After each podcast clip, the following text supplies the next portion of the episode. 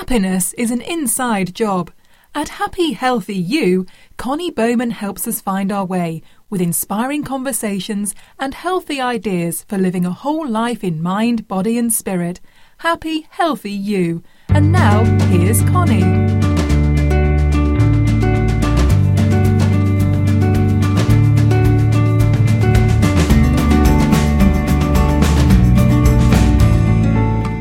Everybody. Welcome to Happy Healthy You, the podcast. I'm your host, Connie Bowman. Thank you so much for joining me. 2013, we started with this passion project. I started, and I didn't really know what I was doing. And in some ways, I still don't know what I'm doing.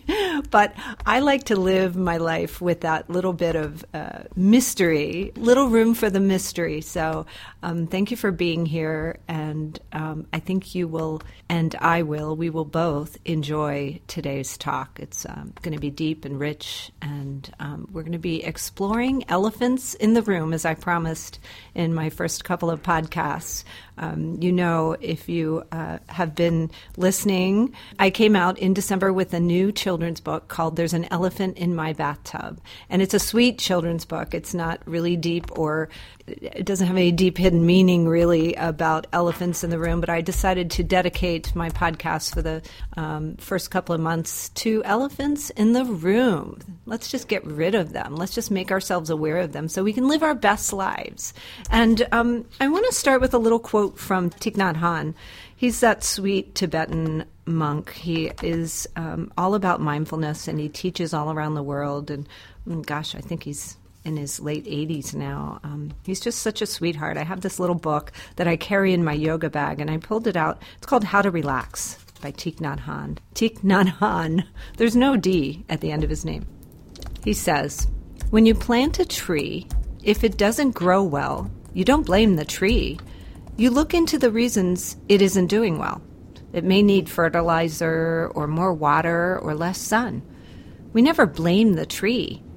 Yet, we're quick to blame our child if we know how to take care of her. She will grow well like a tree. Blaming has no good effect at all. Never blame. Never try to persuade using reason and arguments. They never lead to any positive effect. This is my experience. No argument, no reasoning, no blaming, just understanding. Mm. If you understand and you show that you understand, you can love and the situation will change. I love that from Thich Nhat Hanh. He is so wise and so sweet and so gentle. And that's what my story, my children's story is about. It's about a gentle dad who comes across these big wild animals in the house and how he takes care of them and gently uh, directs them is a good reminder for all of us to be more gentle. And this idea of not blaming um, not blaming ourselves not blaming each other is a really good reminder. So thank you teak can I call you Teak? That's my guest laughing in the bath- background. Before I introduce Deborah Hawkins Wright to you, she's awesome. You're going to love her like I do. Um, I would just want to give a shout out to our sponsor, Blue Planet Eyewear. They just uh, sh- gave a shout out to me on Instagram. So thanks, Blue Planet. I love you guys. So they make really cute readers. I'm wearing them now. Can you see them, Deborah? They're cute, I right? Can, they are. Doesn't she have a great voice? So Blue Planet Eyewear is an eco-friendly company. They make readers and sunglasses, and they give back. They give back to people who would not otherwise be able to afford vision care um, all over the world. They they work through um, I think World Vision, See International, maybe Save the Children. I don't know, but anyway, you can find all their information on blueplaneteyewear.com. And if you use the code Connie20, you can get a nice Happy Healthy You listener discount. So there. So check them out. So without further ado, I would love to introduce to you my friend and my fellow yogi, Deborah Hawkins Wright. She is the founder of a really cool organization, and she's wearing really cute bracelets that are clicking. So be careful, Deborah. okay. No, um, I just wanted to let let everybody know how fashionable you are because you can't see the fashionable aspect on a podcast. Anyway, Deborah Hawkins Wright is the founder of Inside Out Loving You, and it's a life strategies consulting uh, company And her mission is really personal transformation, but also overcoming barriers uh, that we all have to becoming culturally aware. And I just love this conversation. This is a big elephant in the room, right? Deborah, thank you so much for coming on the podcast to talk about this important subject. Thank you so much for having me, Connie my mellow sister. I love that you call me your mellow sister. I love being a mellow sister. And you are, and that's what we all strive for. How do we uh, find that level of comfort in ourselves that permit us to embrace and love and connect to people who don't look like us, mm. um, who don't have the same experience that we have. Um, how do we become culturally aware? Yeah. Yeah, yeah. Um, before we get into this conversation, because I know we're going to have a lot to talk about, I just I love this subject, and I love you, acknowledging that elephant in the room. Because first of all, aside from your beautiful jewelry that you're wearing and, ma- and making noise, thank you. Thank you. you have a little bit darker skin than me. I, I get pretty tan, so uh, yes. And yes. so let's just acknowledge that we we don't look alike. We come from different backgrounds but we can still love each other. we do love each yeah, other. Yeah. And amazingly, even though we are not the same hue, we do look a lot alike. Mm-hmm. And we are humans. We are, we are. But before we get into that, mm-hmm. that let's just talk about Inside Out Loving You and how that started and what your mission is, just to kind of put it out there. Yeah. Well, I completed a Master of Arts degree in Human Dynamics um, last February. In the course of completing that degree, I learned something about myself, my passion. Um, my passion is personal transformation as relates to as relate to the laws of uh, uh, the science of psychology, if you will. We call it the psychology of personal transformation. As I went through this course, my uh, dissertation, if you will, or my thesis was uh, cultural awareness in a race based American society. And as I did my research to prepare this paper, to pass this research class, uh, I discovered that there are many pockets of people in our society who are excluded from getting on a leadership track because they do not possess the characteristics that are necessary for cultural awareness as it relates to working in a global society. We all find that there is diversity um, among people that requires to talk in a certain way, to behave in a certain way, to uh, consider things outside of our normal dynamic, if you will. For example, if we go into Baltimore City, we will find that there are a number of young people there who possess all of the qualities to be strong leaders um, on a global track in an international environment. However, they are not aware of my formula, which is cultural intelligence equal emotional inte- intelligence plus cognition or IQ, if you will. In other words, have a formula. There is a formula. Oh my yes. gosh, it sounds like math. Can we? Can we just? Can you? but it's so that? simple. Okay, repeat that. Let's just unpack that. CQ CQ equal EQ plus IQ. That's very simple. Okay. Cultural intelligence requires us to bring to the table a level of emotional intelligence plus cognition or intelligence where we are able to look at the world around us and reason it within certain parameters. Okay. Does that make sense? It does. It does yes. make sense. Yes. And so how do you begin to create a culturally aware society at its core where people actually throw away any preconceived ideas about how a person is based upon what we've been programmed to believe people are in American society? That is the question, isn't it, Deborah? It I mean, we and and don't you feel? I mean, this is so so important Mm-hmm. right now in our culture because it's it's grown from a black and white thing to a multicultural thing. We we are so blessed. We now hear Yeah. that people who are from uh, Hispanic nations Mm-hmm. possess certain characteristics. Um, that they're drug dealers, that they uh, bring in disease, that they are uh, not like us, not American, Mm-hmm. you know. Um, and amazingly, when we get rid of the barriers that separate us, we find that America, being a melting pot, uh, permits people of of every ethnicity to be a part of our daily experience. So if we hear in the news or we live our lives by sound bites that dictate that an Asian person behaves this way, uh, a, a Spanish person or a person of Spanish background behaves this way, a black person from the inner city is likely to possess these characteristics.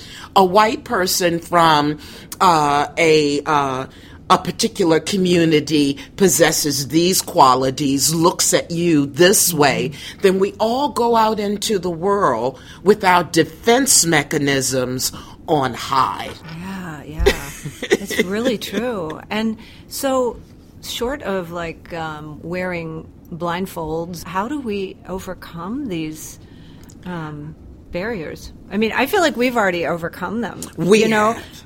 And just by talking, They don't by- exist. they don't exist. They are. I spoke to Gloria Steinem. She says gender doesn't exist, race doesn't exist. It's all man made. Yeah. It's all man made. And without getting too deep, when we look at race in America, we have to look at the uh, the buzzwords that keep us locked in what I call race baiting, and I'll share a poem with you later on the issue. But when we look at minority versus majority, uh, then we begin to look at or see or feel the institutionalization of race in American society, how ingrained it has become. Because now, not only do we have color of skin issues that prompt our interactions with one another, we also have the idea that this person is a minority or this person is a majority. Mm-hmm. And then we start getting into inferiority versus superiority. And there are just so many things that are, they seem small, they seem insignificant, but they're really big. During this research, I conducted a survey and I interviewed, um, or rather, one of the uh, respondents was a 21 year old white female.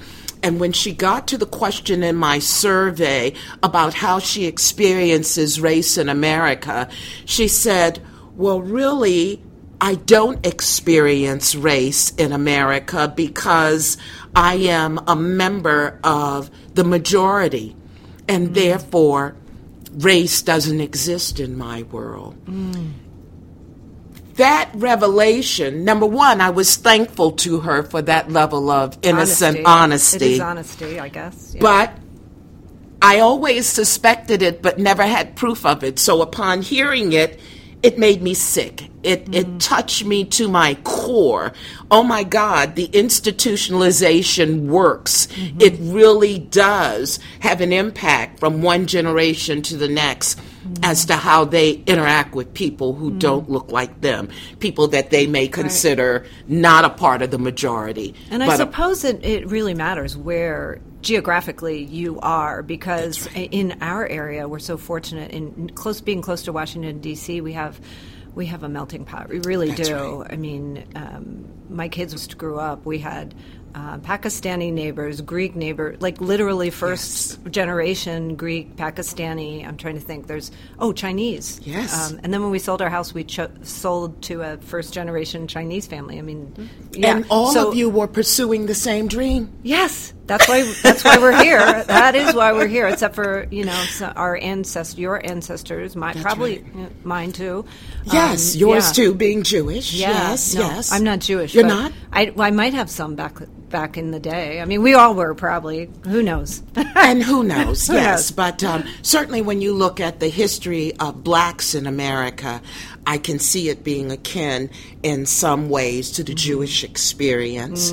Um, but other than those two groups, if I can call um, Jew- Jewish is not an ethnicity per se, but the experience of being black in America is the very thing that cultural awareness in a race based American society is all about.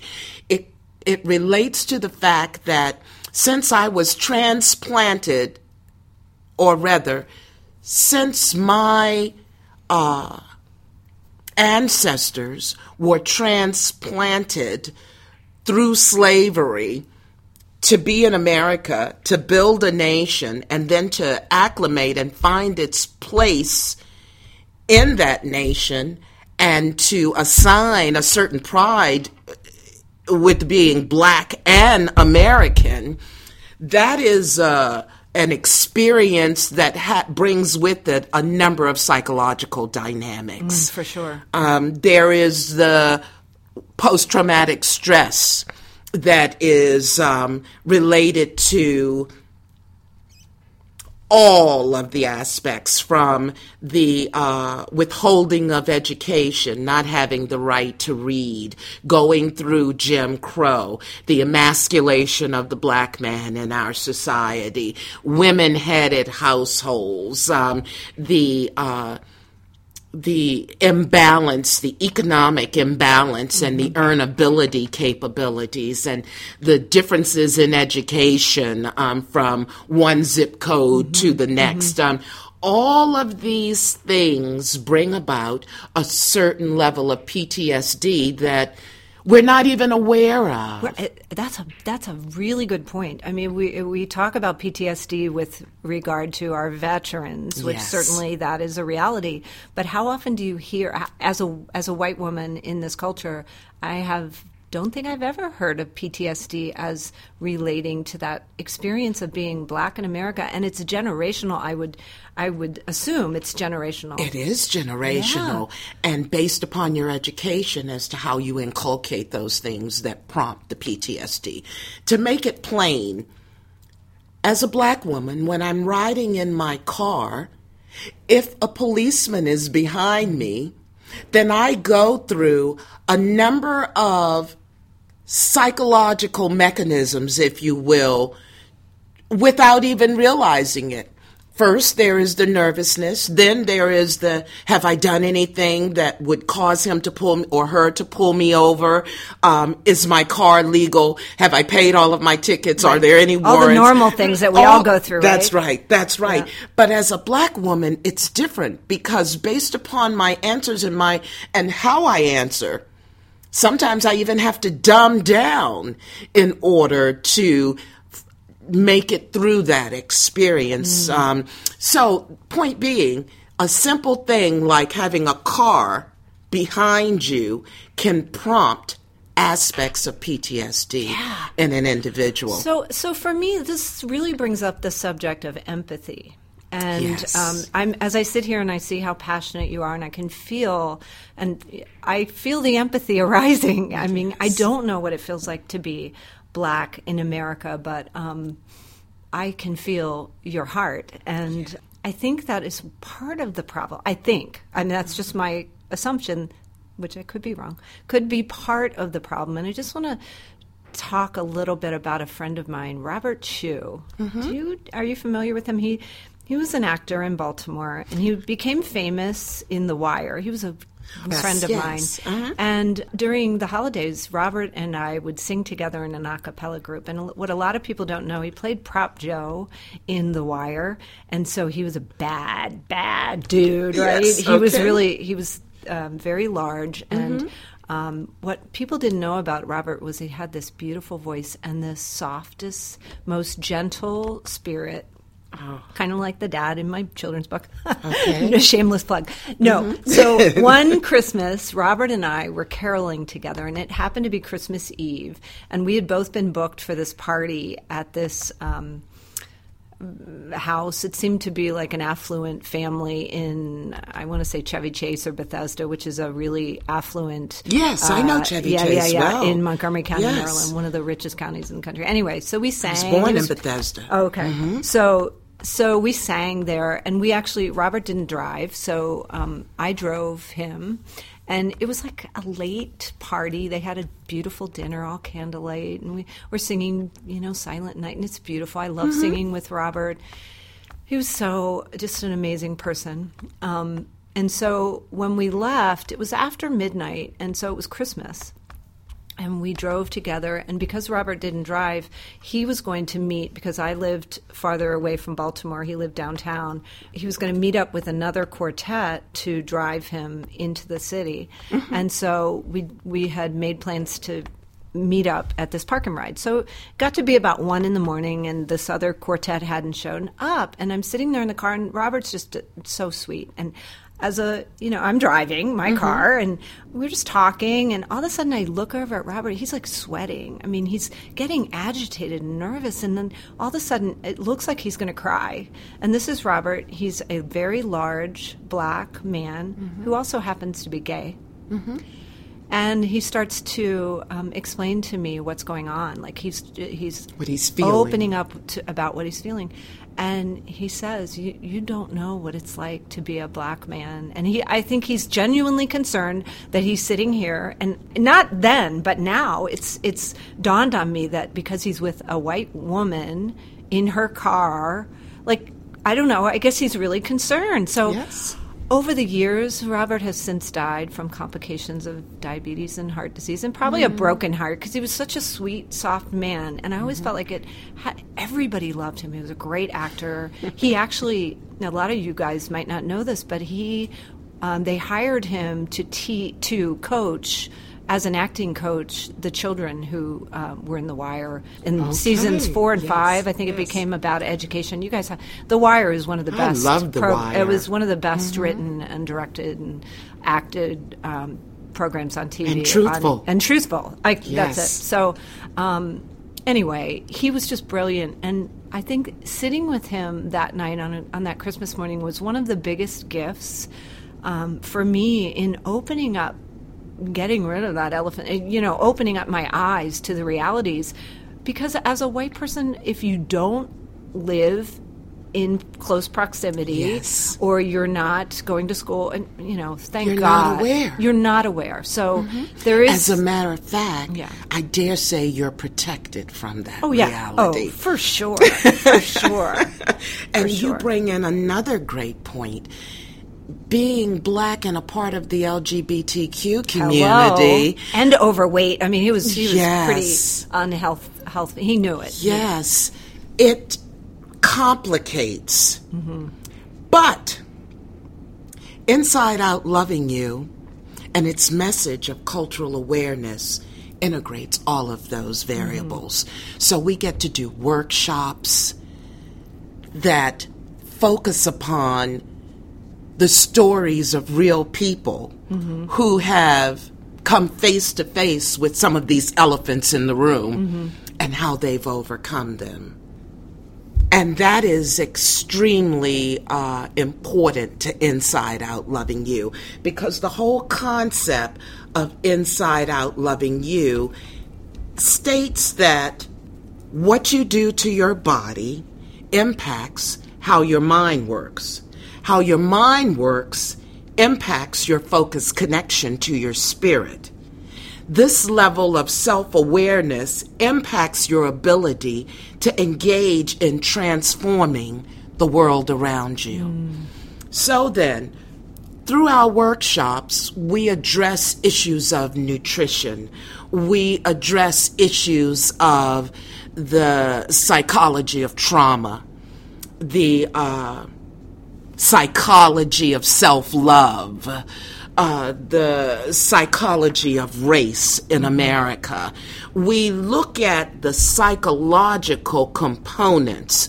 For example, in our first workshop, we looked at the psychology of trauma, and we found that our neural systems actually respond to external influences and result in the manifestation of disease in the body mm. over a long period of time. You mentioned that your friend Robert may have died of a broken heart.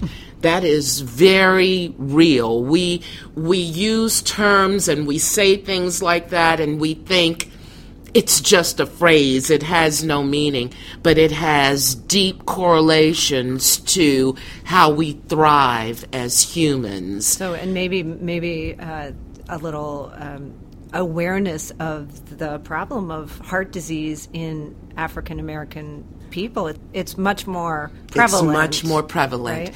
In May 2017, I had two heart attacks in one day, and. Mm it was shocking to me, first of all, when the mm-hmm. paramedic said, Yes, Miss Hawkins, you did just have a heart attack. Mm. Because I thought I ate well. I thought that I was in control of my PTSD, that my knowledge of the fact that mm-hmm. it exists permitted me to manage it, uh, and that anything else that was going on with me was medically managed so that certainly I would never fall victim to the dreaded heart disease. Not only is it hereditary, not only in my family, but in many black families, but it made sense once I looked at it, once I understood it. Uh, when the second heart attack came on, it was from a stress test where they oh, yeah. induced it and so they we no, no, I, they they injected me with something, and oh. we we thought I had passed the test, and they were getting ready to wheel me back to my room, and suddenly it was like that elephant was sitting on oh, my chest, yeah. and. Uh, so uh, that resulted in a series of events, and now to God be the glory, because faith is a big piece of what Inside Out Loving You is yeah. about um, as well. I have two years, almost two years under my belt, and I'm beyond that. But the point I'm trying to make about heart health and how being culturally aware and empathetic mm-hmm. and smart, if you will, how that all comes to play uh, in mind, body, and spirit wellness, mm-hmm. um, the psychology of personal transformation.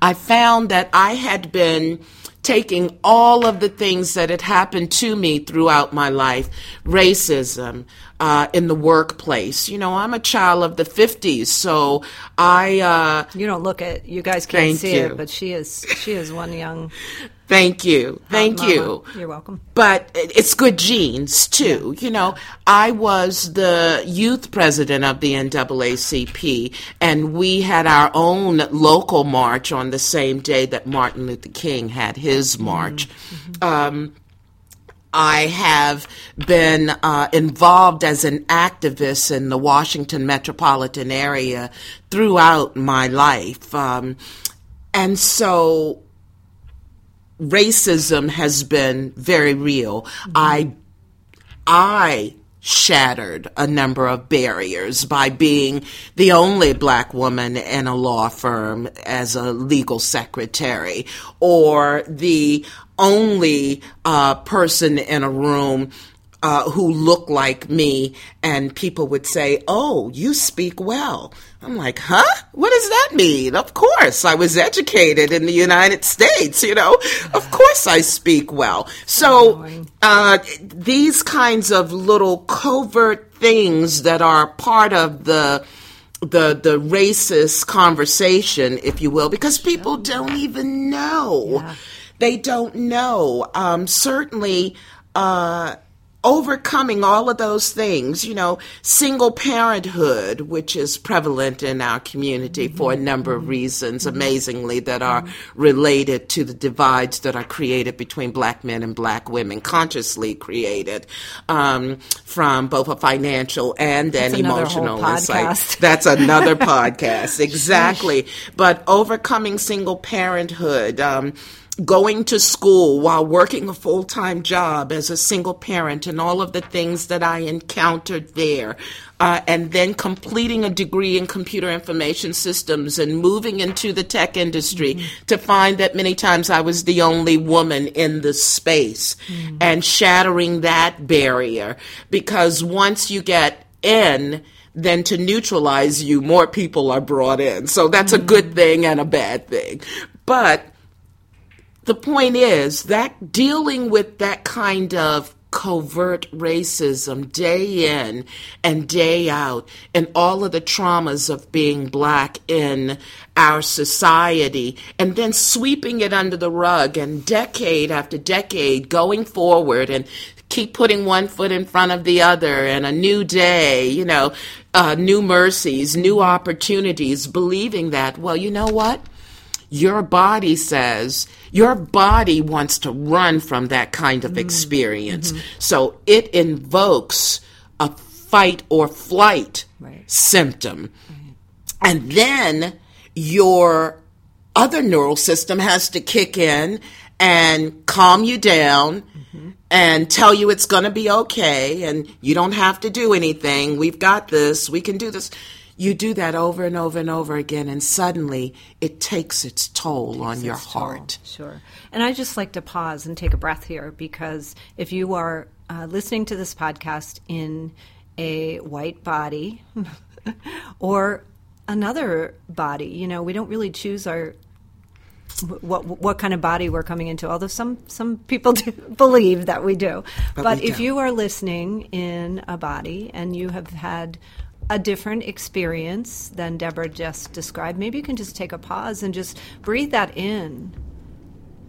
And just just for a moment, try to imagine what that would be like.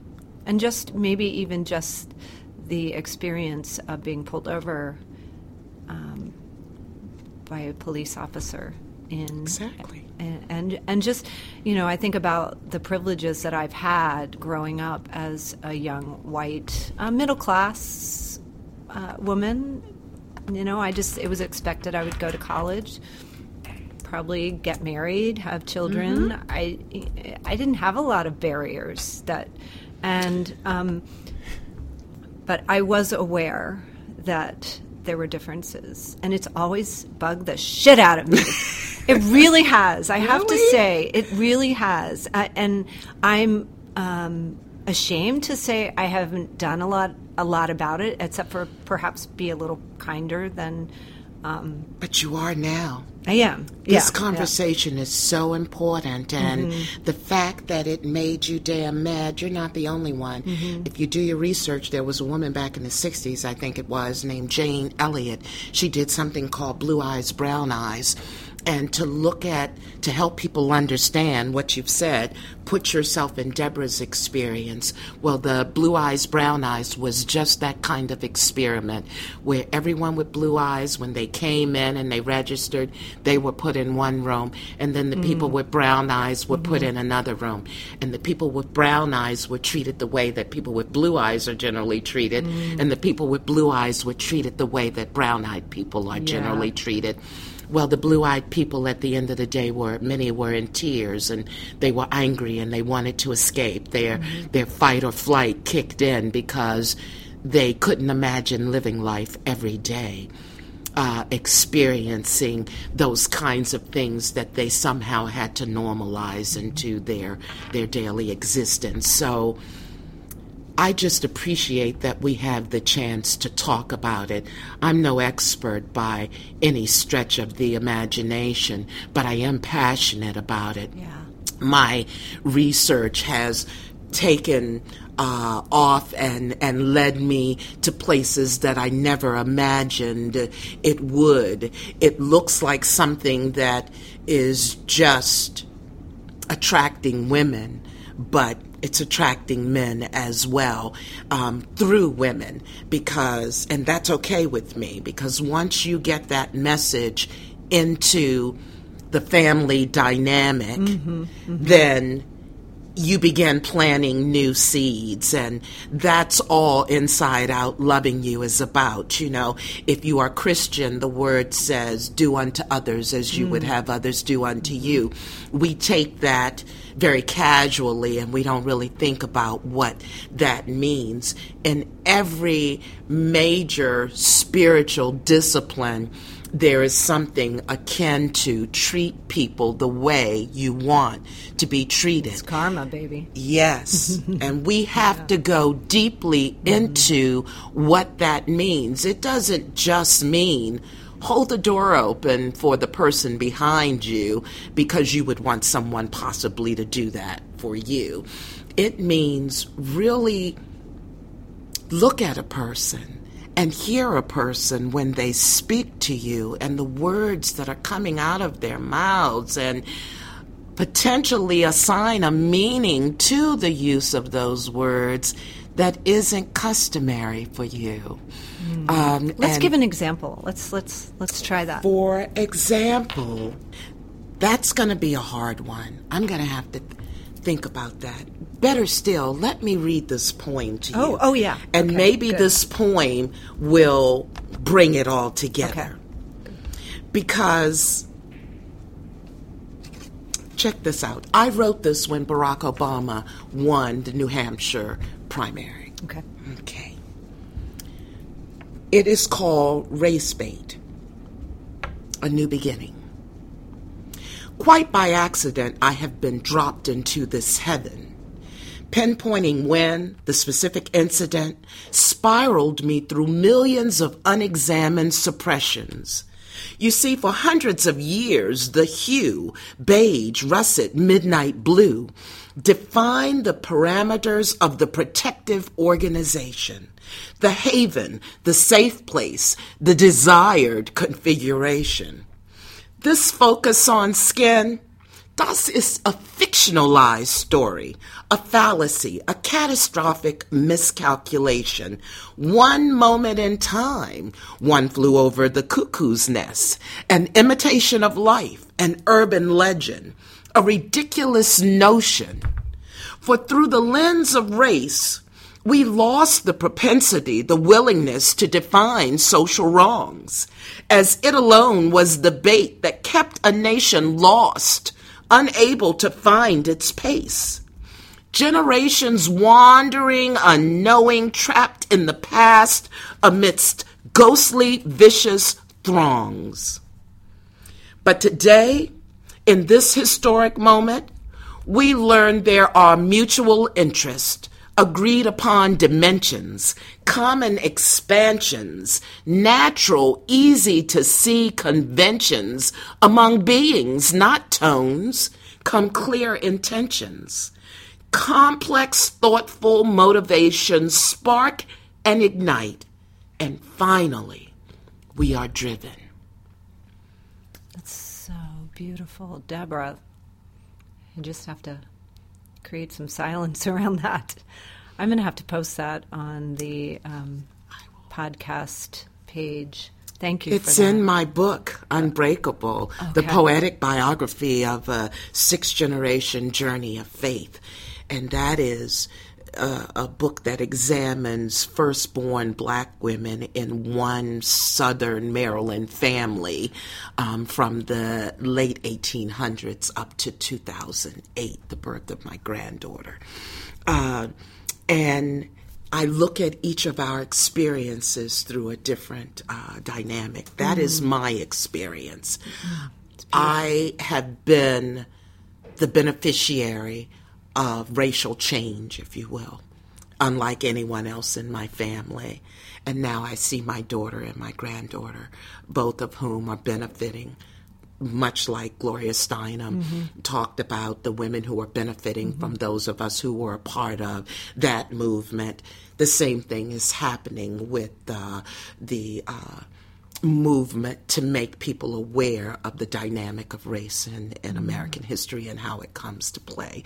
But the book is interesting. The poem is designed to make you know that there may be uh, a group of people somewhere in this country who grew up thinking that to, for example, I was at a Walmart in Indiana, in a suburb, uh, uh, you know, a, a real isolated part of Indiana. And I'm standing in line, and there is a Caucasian man behind me. And here I am at that time, um, a 60 something year old woman, and he says to me, Girl, can you just pass me that whatever? Well, immediately in my mind, I'm thinking, this man just called me a girl in circles, in black circles, to have fully grown people referred to as girl or boy is taboo because it is yet another psychological trauma that has deep roots in a slave history in America. I could have responded with all of the anger and hostility that erupted at my core. But instead, I had to turn and look through empathetic eyes and realize this one point. If we're going to address the issue of cultural awareness in America, we must bring empathy to the table that allows us to look at the person we're talking to, understand the generation that they've been born into, mm. deduce certain things about their experience based on geography, based on uh, economy, sociology. Mm. We have to deduce certain things. Like I can look at you and I can say, if I say, girl, let's turn up you know what that means. Uh, I don't even think, yeah. you yeah. know what that means. Yeah, let's turn up. Let's turn up. But if I say that to. I'm not really sure what that means, but I don't it sounds fun. For our generation, it would be let's be cool. Let's do something cool. Yeah, that's what I For thought. the new generation, it is let's do something fun. But that's it. Yeah. It is the the the the nuances of language mm. and how we have to bring certain empathy to the table in order yeah. and sensitivity yeah. in order not to um, be offended or to tune out or to turn off or to react in a way that dehumanizes someone else. Yes, yeah. dehumanizes. Brene Brown uh, talks about that in her yes. most recent book, de- the dehumanization that we we encounter. And I love in your poem how you. Uh, one thing that really stuck out, you, you said. Um, we were lost and unable as a country to find yes. our pace. Yes. Now, if that's not enough motivation for us to take a look at this freaking elephant and you know, acknowledge it and start yes. to work on some healing. I don't exactly. know what is because we need to regain our pace. We really I, do, especially at this moment in time this right now, as history. we sit here. That's yeah. right. So, because it's going to take all of us uh, living in harmony mm-hmm. to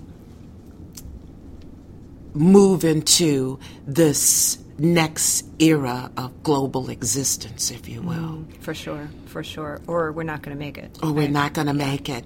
and I in fear. America, when we look at our history, we have a long way to go.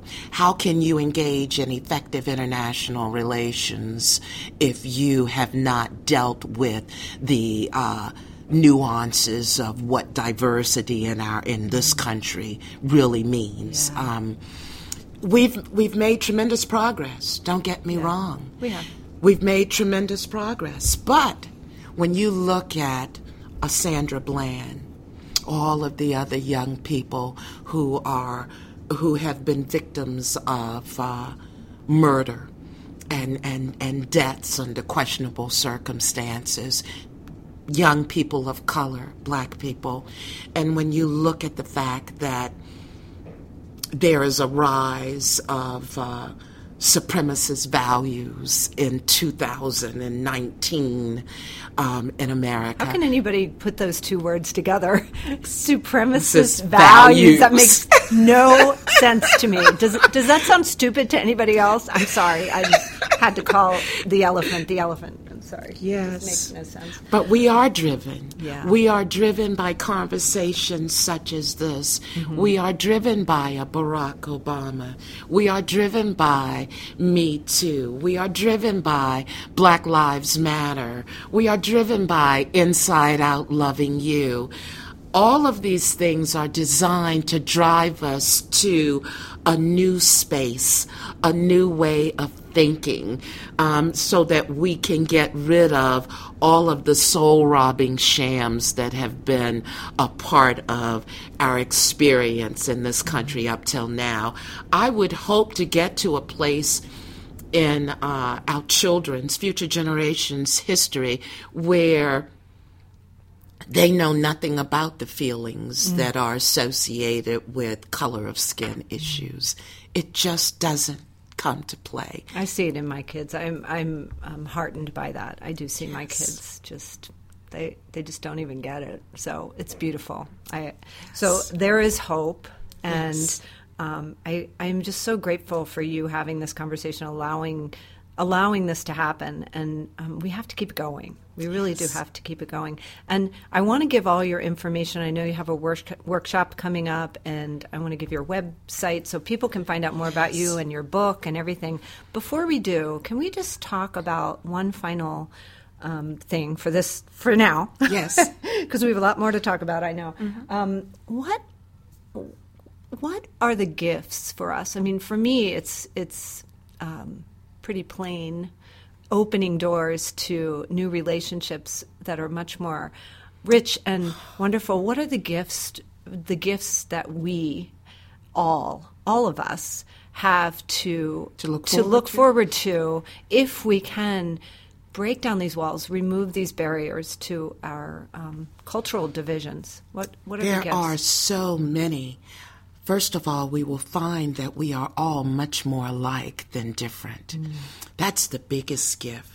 You were afraid of a person because you thought that they were so far removed from your reality, and suddenly you've given yourself the chance to learn that the way that mama cooked greens in my kitchen is very similar to the way that your mama prepared a dish in her kitchen or what we what we draw upon as our faith in one household is the very same thing that another person draws upon as faith in their household. When we talk about mind, body, and spirit, we realize that we all have thoughts about the infinite and where we fit in it all. We all have a spirit that seeks to connect to something greater